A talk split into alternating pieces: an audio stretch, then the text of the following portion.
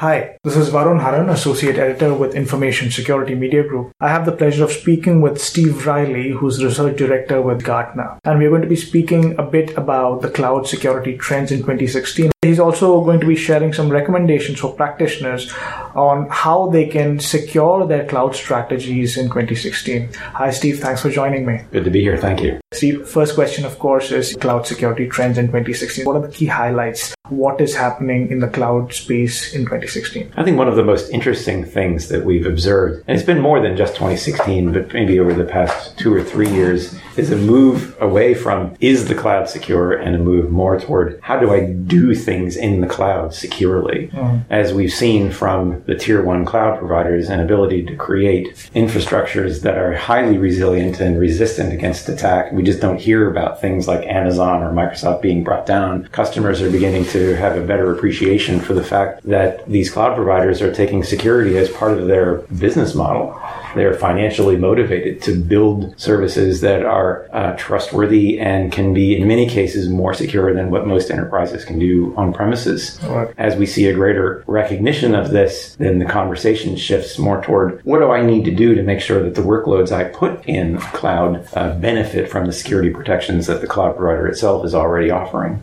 So what you're saying is now cloud is matured to such an extent that security is now an inherent part of that discussion. In spite of that, you find that practitioners have a lot of concerns yes. when they move into the cloud and they have a lot of things that they're not able to do what they previously could do with an on-prem kind of a setup. Mm-hmm. So what are some of these key challenges and recurrent themes that you keep hearing when you speak to business leaders? In one case, what I'm still seeing occasionally is a failure to fully understand what we call the shared responsibility model. There's a whole stack of elements that go into IT from physical servers to physical network to the host operating system and then the hypervisor of the virtual network, virtual operating system, applications, data, and users. Let, us just imagine that, right? I even wrote a note about this called Staying Secure in the Cloud as a Shared Responsibility. In the IaaS, PaaS, and SaaS worlds, there are handoff points in this stack from where the provider's responsibility for security ends and the customer's responsibility begins. In the case of IaaS, for example, that handoff point is just at the hypervisor. And I had thought, having worked for both Microsoft and Amazon before I came to Gartner, that the shared responsibility model was probably pretty well understood, but it turns out that we need to do more about raising awareness of this. And so I wrote that note and I have this conversation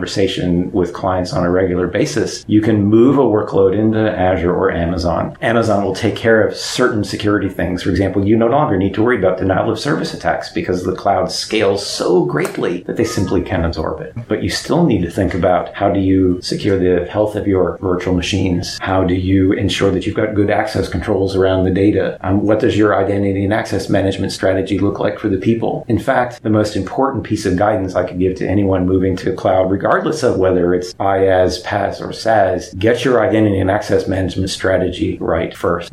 Look at role-based access control methods. Be sure that you have the principle of least privilege used. Don't use the root account for everything because that is a powerful account. And if it gets compromised, it can damage your entire cloud deployment. It's a very important. Maybe they seem fundamental practices, but in the cloud, they remain necessary for you to ensure that you're taking care of your part of the shared responsibility model. Are practitioners really wanting shared responsibility? Mm-hmm. Do you think that comes with part of the understanding when they go into the cloud that, you know, I'm turning everything over to you guys and, you know? Well, that was a misunderstanding that I actually encountered. I had heard on a number of calls with clients, hey, if I take this application, it has some security problems. If I put it in Amazon Web Services, well, their infrastructure is already secure, so they'll take care of the security of the application as well, right? That's actually not correct. Um, if the application has SQL injection vulnerabilities now, it will still have those SQL injection vulnerabilities when it's on a public facing Amazon Web Services instance. You need to be sure to do the right things for application security, look at some testing tools, maybe some cloud based testing tools like from Veracode so that developers can write secure software from the very beginning and then deploy that into cloud. But does cloud give them the advantage of having a more robust incident response kind of a posture rather than if they were hosting all these applications on their own infrastructure. Would stand to reason that an Amazon or an Azure might be able to mm-hmm. detect these kind of activities or some attack happening and you know remediate. remediate. Well, they're not going to detect attacks or um, malicious behavior that's in the context of your own tenant or subscription. That still is part of what falls under your aspect of the shared responsibility model. Of course, they're protecting their own infrastructure from attack. You would never see that because it's happening at a lower level than how you interface with these cloud providers. What happens in many cases is that a move to an infrastructure cloud requires adopting a different set of tools and practices than what most organizations might have used on premises. Uh, there's, there's a whole collection of things that people would look at when they're building their own data center. There's firewalls, there's intrusion protection, there's reverse proxies. These things become unnecessary to one degree or another in an IaaS cloud. Let's talk about firewalls to start with. When you instantiate a virtual machine in Amazon Web Services or Azure, you are required to associate that with something called a security group, which contains a list of firewall rules. This is not an option. You, you can't skip this step. So you get built in basic firewalling from the cloud provider as uh, part of the fabric of the service. You don't really need to look at third party firewall instances in that case. For intrusion detection or prevention, this is an area where there's a bit of a difference now. Amazon has a thing called VPC Flow Log, which creates NetFlow like records that you can export into your favorite SIEM tool and you can understand what traffic is being allowed and blocked. There's no Azure equivalent for that now, so you still need to maybe put a virtual IDS or IPS in your deployment there. In fact,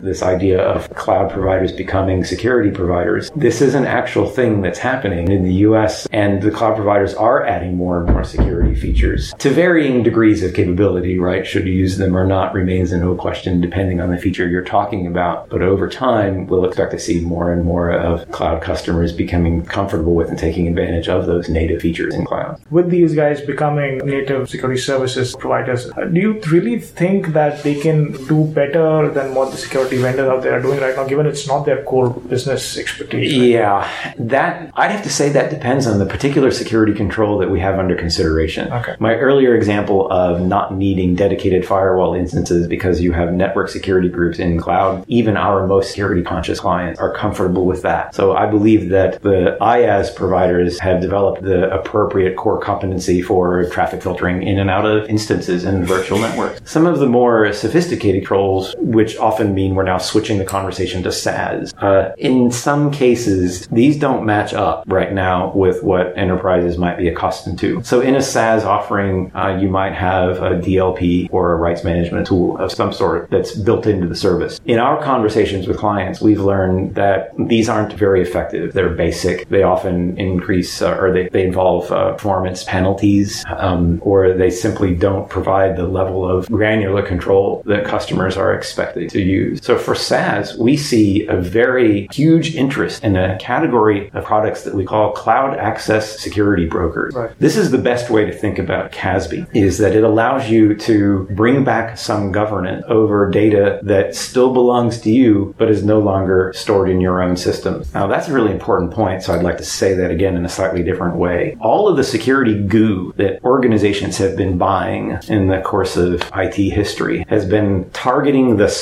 they own and by extension the data that's stored on those systems. With SaaS, the protection target is different. It's even a philosophical difference if you might want to think about that. While the data still belongs to you, the systems no longer do. How do you take something like a firewall or a secure web gateway that have been constructed around the notion of protecting your own systems and use them when the systems don't belong to you anymore? They, they just don't work. So the emergence of this new category of product, cloud access security brokers, have been designed for this new protection target, this new philosophical approach of allowing you to have visibility into policy over and governance over your own data stored on somebody else's computers.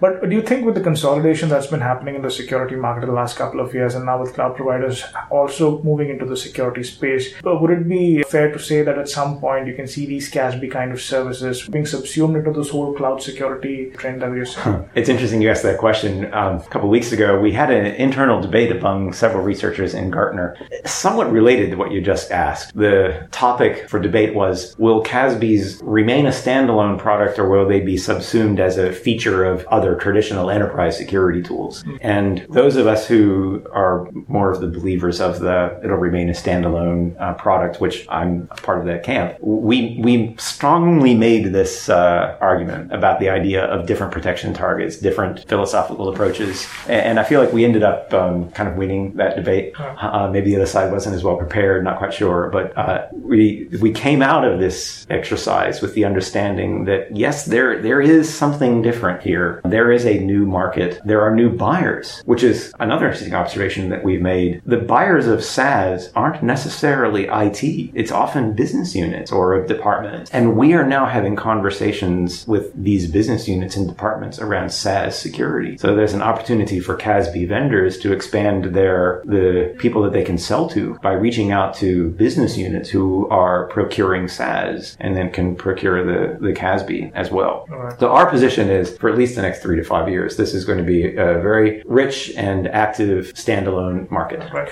But it's interesting you say that the business units would be interested in buying CASB. Wouldn't CASB be more of the province of the IT security function trying to control that shadow IT? You'd think it would be, right? And if the if the reason for acquiring the CASB is shadow IT, that's definitely an IT buy. On the other hand, if the reason for buying the CASB is the business unit subscribing to multiple SaaS applications, coming to the conclusion that there's no way using the native controls they can have consistent governance and policy across all of their SaaScape. Right. Then they approach the CASB buying decision not from an IT discovery standpoint, but from a, a, a, policy enforcement standpoint. Okay.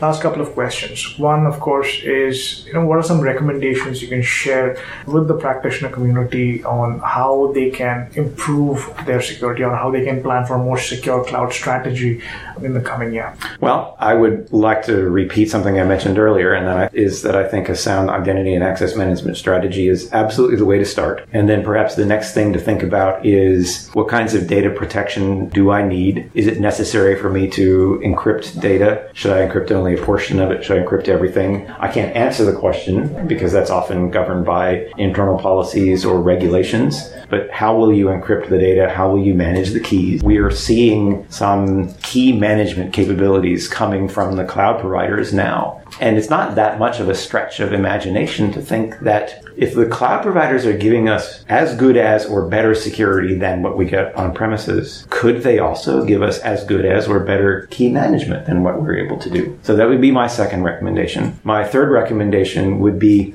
move away from the traditional practices of patching applications and operating systems. Servers in IaaS clouds are no longer these things that you tend with great care and love. You don't put your arms around them. A server is, it was a line in a script. In the case of AWS, it's EC2 run instance. Instances are disposable horsepower. So instead, think about infrastructure and operations staff moving away from taking care of boxes to learning a little bit of code. They're going to need to learn PowerShell or Python. And resources in clouds come from build scripts now. Need a new server? Run the build script that pulls down the image from the cloud provider, starts it up. It'll already have all the patches installed. Install the application, update the application as necessary, integrate it into the rest of the delivery environment, and then put it into production. So that's going to take a change in skill set, in understanding what it is that the value that you can bring to an organization. It's not about boxes. It's about infrastructure as code and how can you as an infrastructure and operations professional contribute to that. Those are the three I'd say. Good IAM, understanding where to use encryption, and really getting your brain wrapped around the idea of infrastructure is now code and how can you adapt your practices and patterns to match that